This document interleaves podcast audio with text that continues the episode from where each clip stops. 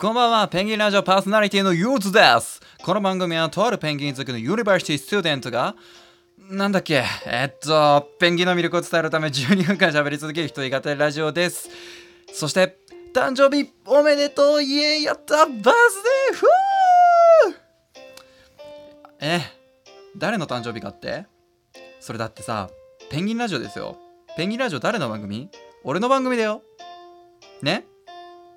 ペンギン好きの大学4年生の私ゆずの番組でございます。えー、ってことはだよ。誰の番組か考えればすぐわかると思う。誰の誕生日かって。そう。羽村動物公園のフンボルトペンギンしらすちゃんの誕生日に決まってるじゃないですか。ということで今回は、えーフンボルトペンギンについて解説をしていきたいと思います、えーフンボルトペンギンというのはですねあ、まあ、フンボルトっていうあのーまず名前の由来から話しましょうか。ねえっ、とこれはうるさいから解説用の BGM に切り替えます、えフンボルトっていうのはえー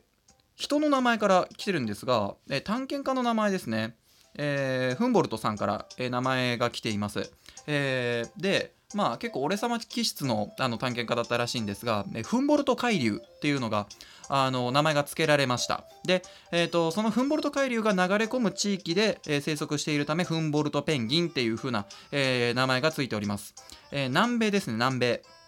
え南アメリカ大陸の、えーチリやペルーの、えー西側の沿岸に生息しているあのペンギンでございましてペンギンといえば氷の上とかペンギンといえば寒いところにいるっていうイメージを思いっきり覆すペンギンだと思っていただいて構いません。えーなぜかというとフンボルトペンギンは、えー比較的温暖な地域あったかいところで、えー生息しているペンギンですむしろ寒さは苦手です例えばアデリペンギンやらコウテイペンギンやらジェンツーペンギンやらがいるようなあのア南極の、ね、ところに放り込もうもんならあの凍えちゃいます。っていうのがフンボルトペンギンの、えー特徴ですね。で、えー身体的特徴から言いますと、えー、大体大きさはペンギンとしては中くらいでですね。中の小ぐらいのあの大きさでございましてえーそうだな。フンボルトペンギン族っていうのがあの4族いるんですよ。えーガラパゴスペンギン、フンボルトペンギン、マゼランペンギン、ケープペンギンっていうふうにいるんですけど、えーその中でも特に、えー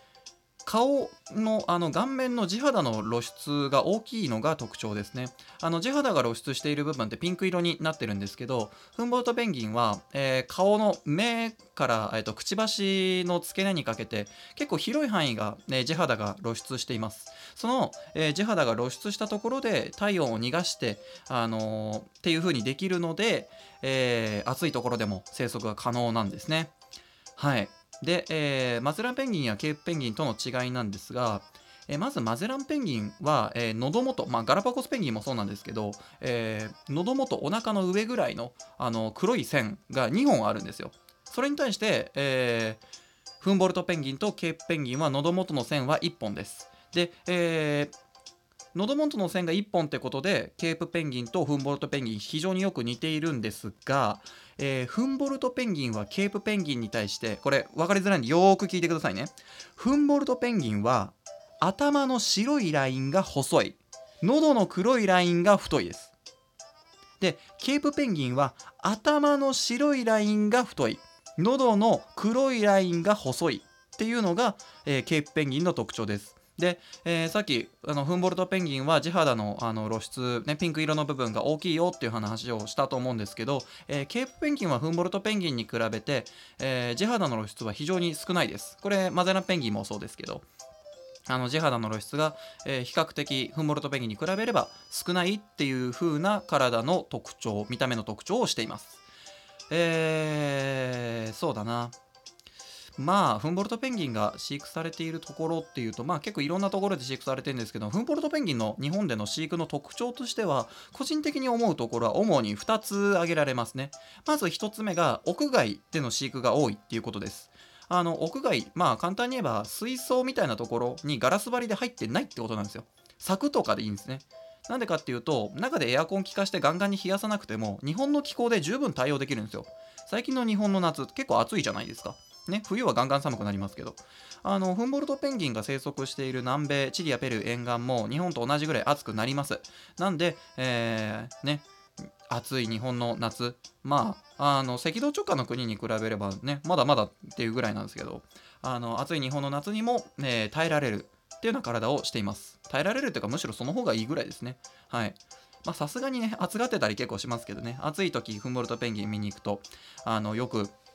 ねあのプールとか入ってますけどね。でその九段のねあのー本日10月6日がね、あのー、本日の配信日、10月6日が誕生日の、えー、羽村動物公園、自分の地元の行きつけの動物園なんですけども、そこのね、あの、しらすちゃんはこの間、あの、夏に見に行った時はですね、えー、まあ、ペンギンが、まあ、暑がらないようにってことで、スプリンクラーでこう水をまいてたんですが、それをこう、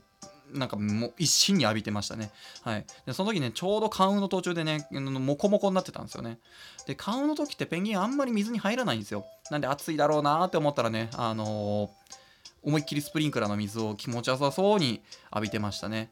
で、あとはあのー、フンボルトペンギンの飼育の特徴の2つ目としましては、えー、他のさっき言ったよく似ているケープペンギンやマゼランペンギンもうあの日本でよくねあの屋外での飼育をされていたりっていうのが多いペンギンなんですけどそのフンボルトペンギンと、え、フンボルトペンギンとマゼラペンギンやケープペンギンは一緒に飼育はしません。なんでかっていうと血が混ざるんですよ。はい。あのー、まあ一緒にいるとこうね恋に落ちて、ね、子供ができてみたいなことがあるんですけど、えー、あくまで別種なんですよね。別種の間で、えー、卵がだからあの子供が作られると繁殖率が異様に下がるんですよ。はい。あのね、今でこそ例えばイノシシと豚掛け合わせてイノブタみたいなまあ豚ってもともとイノシシを家畜化したものだからそれが可能なんですけど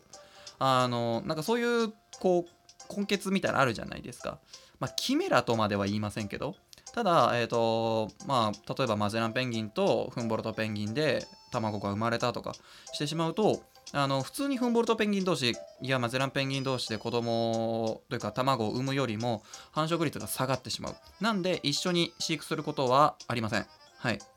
一緒に飼育してたとしたらそれも何かの間違いだと思いますね。ただただただたまにこれすごい面白いね今から面白い話しますよ。ハードル上げてるけど。えー、ケープペンギンやフンボルトペンギンって喉の線が、えー、1本ってさっき言ったじゃないですか。2本なのはマゼランペンギンとガラパゴスペンギンのやって。まあガラパゴスペンギン日本にいないんですけど。言ったと思うんですが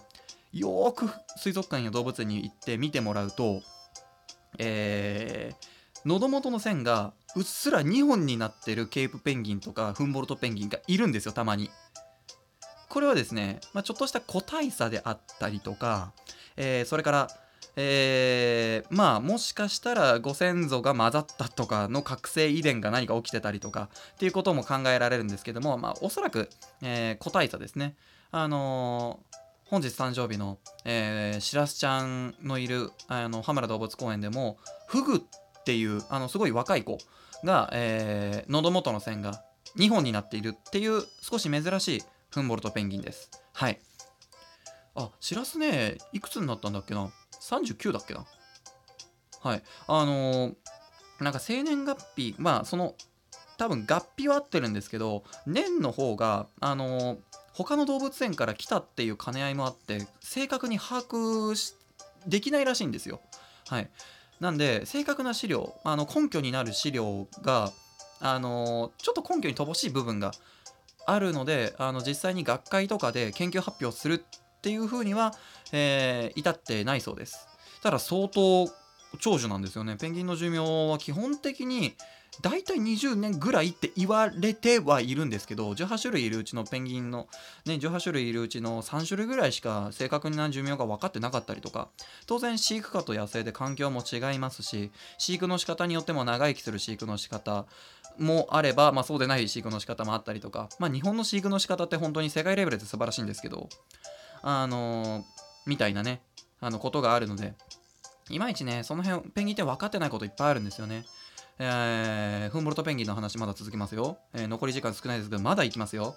えー、フンボルトペンギンで、あ、しらすちゃんの話じゃねえや。あのー、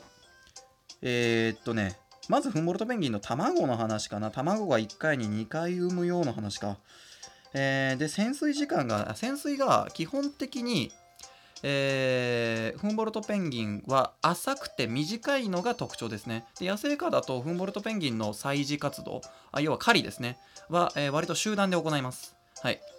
であとは何かな？しらすちゃんの話をしよう。しらすちゃんはですね、えー旦那の名前が海牛っていうんですけど海の生き物の名前つけてるんですね羽村では。えーしらすちゃんはあのついこの間子供が生まれまして、えー自分が偶然ね4月の9日に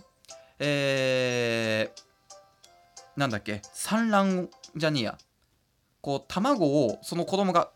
突き破って生まれるところを偶然目撃したっていうこうメバルちゃんっていうんですけど、まあ、まだ性別は分かんないからくんかちゃんか分かんないですけどメバルメバルのお母さんですね。はい。ね結構あ30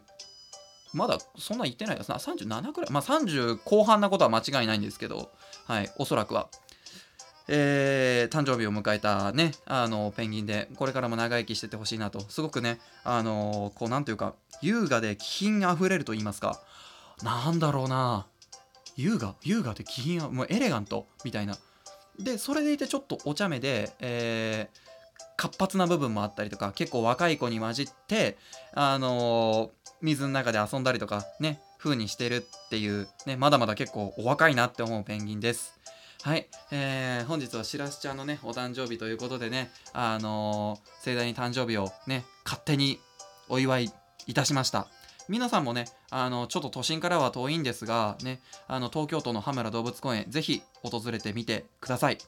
えーペンギンラジオお相手はゆずでした。しらすちゃん誕生日おめでとう。あと俺も誕生日おめでとう。